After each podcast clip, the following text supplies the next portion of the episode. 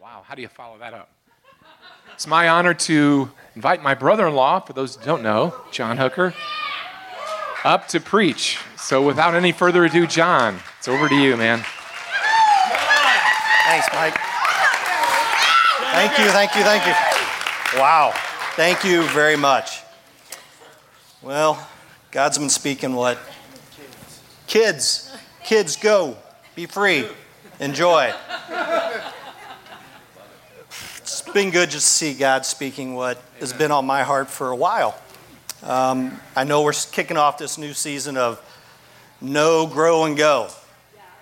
Um, I didn't know that when I put this together. This has been on my heart for a while. Uh, but it kind of ties into what my theme is, what I'm talking about. So I, I, just, I love it when God does that. And I just love that today, what he said, we can dance, we can sing, we can be happy, we can have fun. In, in the midst of hard circumstances, in the midst of trials. But that doesn't define us. We're not bound by that. We're bound by what Christ did for us. That's who we are, that's our identity. Um, about 10 days ago, my grandpa died. Um, he was 100 years old. That's him. Excuse the Budweiser. That was taken a couple days before he died. You take, drink a beer, keeps the kidney stones away. A beer a day keeps the kidney stones away. So there you go. Um, that was taken a couple days before he died, about 10 days ago. Um, and my grandma's 97. I think we have a photo of her. She's the one on the left. um, and Katie and I always talk about when we go there how it's just fun. You know, we don't dread going. Sometimes people get older, they get grumpy and bitter and they complain. Grandpa's laying in a hospital bed in his little house for a couple months, and grandma's waiting on him hand and foot, um, but you never heard him complain. You just, it was fun. Hallelujah. it was a joy to go. Um, he, like I said, he was 100, lived to 100.5. We're saying, well, how did they live so long? It, it was their attitude. They, they chose to be thankful, they chose to be happy. Uh, they chose to focus on the good things that God was doing in their lives. Even when he was bedridden and not feeling well, um, and it got hard where I had nurses and grandma was at the point where she was on a stool, she's trying to do something, she fell, cut her head, had to get like 13 staples, um, drug herself to the phone as grandpa's like, Where are you? I'm coming. And she's dragging herself on the floor, calling an ambulance. Um, everything's fine, never heard her complain, but she, you know, she got weaker as she was waiting on him. It just, it weighed on her. She's 97. Um, so she got to the point where, you know what, we do need to move into assisted living. You know, it's like we don't want to do it. It's going to be hard on grandpa, but, you know, we're going to do it. They're going to be separated. He was going to be one area of the place, she was going to be in the other area. 78 years of marriage, never been apart.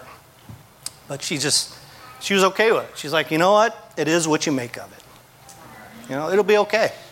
And she didn't dwell on it. She just, it is what you make. And that's what life is. Life is what you make of it. Yeah. It's that decision of, you know what? I'm going to make this life look like Christ. I'm going to make this life productive for Christ. I'm going to make my life mean something. Um, and that's, that's a message for all of us. You know, they had hard times, like we all do, but that doesn't define us. It really doesn't. Um, I'm going to spend some time in Jeremiah um, quite a bit. Jeremiah was known as the, the weeping prophet. Um, they said he prophesied pretty much the same message for 70 years. Um, people were kind of in a rebellious state.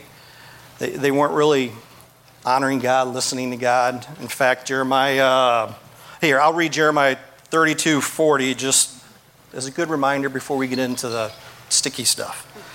Um, God says, I will make with them an everlasting covenant, an everlasting promise, that I will not turn away from doing good to them. So remember that. God's promised us is that He'll always do good to us. No matter what our lives or circumstances are, He will do good for us. He'll never stop. So, anyway, Jeremiah 7 23, 24. God warned his people, he said, Obey my voice. Simple. Obey my voice, and I will be your God, and you will be my people.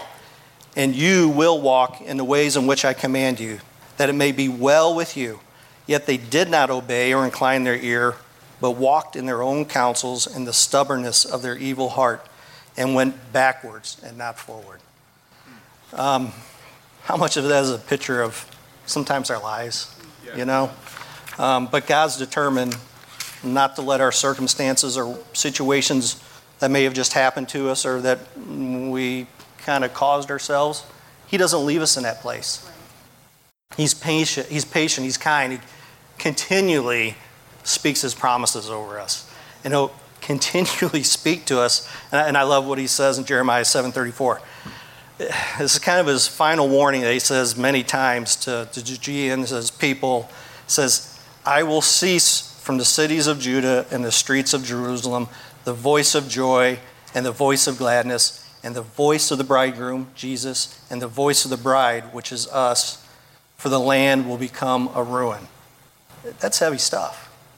Without our voice, we get it. Without the voice of God, our land will become a ruin. But He puts our voice in there too. Yes. Our voice is important. Our voice changes things our community, where we live, our land, it'll become a ruin if we stay silent, if we're not healthy, if we're not following Christ, if we're not listening to his voice, obeying his voice. Our land will become a ruin. We're co laborers in Christ. Yes. We're laboring with him. Yes. Our voice is important.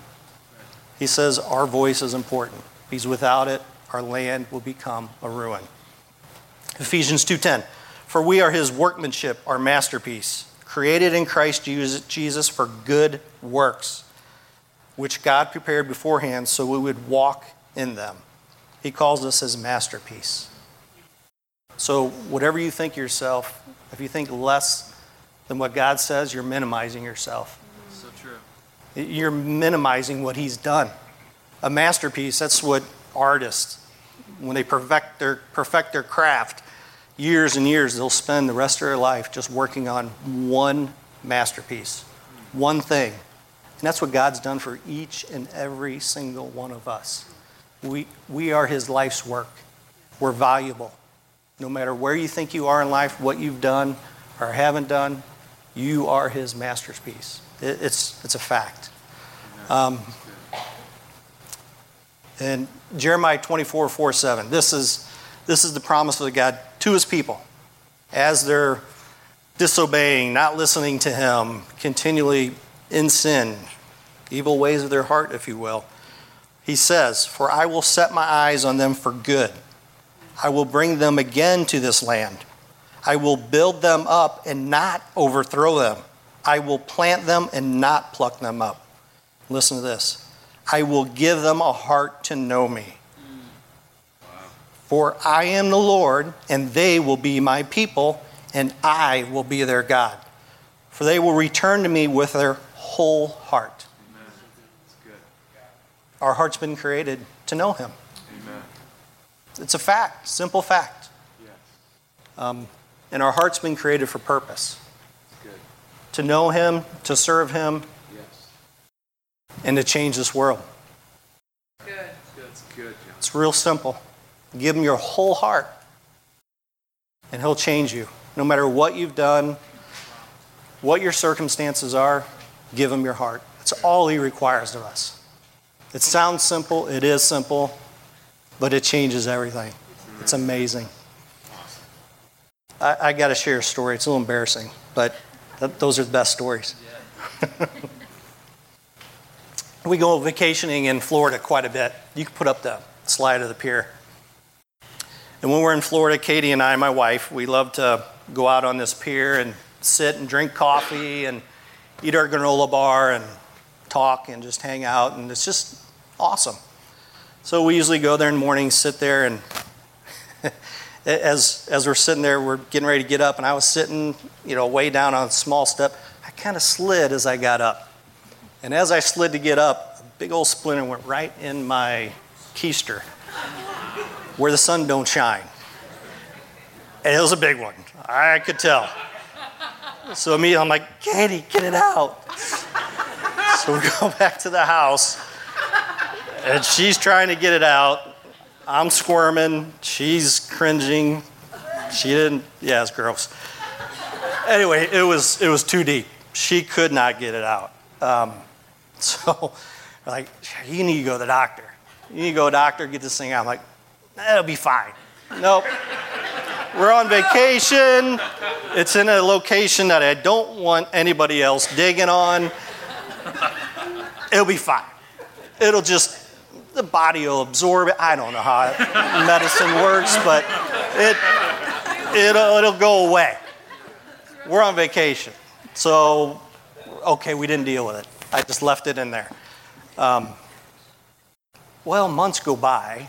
Every so often I'm sitting or something and I remember that it's still there. it, it was there. So finally, after I think it was seven months, I, I went to my doctor. I think I just had, and so anyway, I told him the situation. He's like, all right, let's give it a shot. And he's doing his thing. And um, anyway, he just said, I can't get it. He goes, It's skin's grown over. It's. I can't get it. He goes, You're going to have to have surgery. he goes, You're going to have to set up a time to go have surgery, and they'll have to do whatever they do. I'm like, Great. Um, so, anyway, a couple days go by. Actually, thank you know, I didn't want to go to the hospital. Thankfully, uh, it, something must have happened where I could get it out. Let's just say I got it out. Um, so I was set free. Woohoo! I, yes, literally, I think I screamed, said, yes, I was so happy. So, anyway, show a picture of Splinter. That's a big one. but I got it out. So much of life, we have splinters in our life. You know, whatever we do, don't let the splinters of life steal your voice. It's, it happens. You know what? And, we get it splinter either our own mistakes or somebody does something else to us, circumstances. It's life. Just like my grandparents, it's life. It happens. You know, it's not always going to be perfect. It's how you deal with it that matters. And don't let your shame and embarrassment, like I did, that's the worst thing you can do, is just ignore it. Because that splinter's there. It, it, will it will remind you it's there. It will fester. It will infect you. It will cause severe, severe circumstances and results by ignoring it, by basically letting shame and embarrassment have you ignore it. So, my word is don't let it ruin your life. This may be a little thing. Take action. Don't let it fester. Amen. So deal with it quickly and thoroughly. and splinters in our lives, they hurt us. But you know what? It eventually hurts others. It hurts our community. It hurts what God's doing around us, through us, with us. Um, because He's got so much for us to accomplish. Um, I'm going to read a scripture. I wasn't planning on, but I'm going to read Isaiah 61 says, The Spirit of the Lord God is upon me, because the Lord has anointed me to bring good news to the afflicted. He has sent me to bind up the brokenhearted, to proclaim liberty to the captives and freedom to the prisoners, to proclaim the favorable year of the Lord and the day of vengeance of our God, to comfort all who mourn, to grant those who mourn in Zion, giving them a garland instead of ashes, ashes, the oil of gladness instead of mourning the mantle of praise instead of spirit of fainting. So they will be called oaks of righteousness, the planting of the Lord, that he may be glorified. And down in verse 7, he says, Instead of your shame, you will have a double portion. Instead of humiliation, they will shout for joy over their portion. Isn't that amazing? that's who we are. We're to proclaim to the prisoners and the captives so they can be set free. Our shame will turn into double portion. Our humiliation of whatever that splinter or that thing that happened in your life. Every, people will rejoice. You will rejoice. The community will rejoice with you. So there's no reason to ignore it, to cover it up, to not address it. Amen? Um, another scripture I just want to read again Jeremiah 33 6. God says, Behold, I will bring to them health and healing. I will heal them, and I will reveal to them an abundance of peace and truth. God is there to bring you health and healing. Those splinters, He will heal it. You may have, you may have memories of it. You know, you may even have scars, but God will heal it. He is there to give you health and to bring you fullness of life. He wants your life to be a testimony of who He is. And what He does. That's what He wants. He wants His kids back. He wants us to live a full, healthy life that just builds the kingdom. If we just minimize ourselves, we're minimizing God. The last thing you want to do is minimize yourself. And God's been saying it all day, every day for us. You know, that circumstances are going to be tough sometimes. You know, things are going to go wrong in our lives. We are going to make mistakes. Um, but we don't need to stay there. We don't need to stay there. He's given us a way out. God says, I will give them a heart to know me. For I am the Lord, and they will be my people, and I will be their God. For they will return to me with their whole heart. Hmm. I'm going to read um, Luke 649. Now, I'll close with this. Um, Luke 6, 46 to 49 says, Why do you call me Lord, Lord, and not do what I say? Everyone who comes to me and hears my words and acts on them, I will show you who he is like. He is like a man building a house who dug deep and laid a foundation on the rock. When the flood came and the storm burst against it because it had been well built, but the one who has heard and has not acted accordingly is like a man who built his house on the ground without any foundation. And the storm came, burst against it, and immediately collapsed. And the ruin of that house was great. I'm in construction. We build stuff, um, build buildings, so we know about foundations. I, and when a project comes in, I get a set of plans. I, I don't look at the foundation and say, I wonder if this foundation is going to hold this building up. I wonder if it's solid. I wonder if it's, you know, it's going to withstand the storms. Uh, just like Jesus, He's that foundation of our life. There's no doubt He can handle that storm, that that foundation's there. First thing I look at that when I look at the drawings, I'm, I'm like, what's that going to cost? You know, so that's the first thing you're looking at. What is that foundation going to cost? It cost Christ everything. And He gladly paid it. But the other question is, what's it going to cost you? I, tell you, it's going to cost everything. It'll cost your whole heart, but it's well worth the price. Amen. So if you want that solid foundation, if you want that foundation of Christ Jesus that will withstand the storm, surrender your heart to Him. Yes. Surrender your heart to Christ. And everything will be different from that day forward. Amen. Amen. Amen. Can we stand? And we'll have a time of ministry if we have a prayer team here today.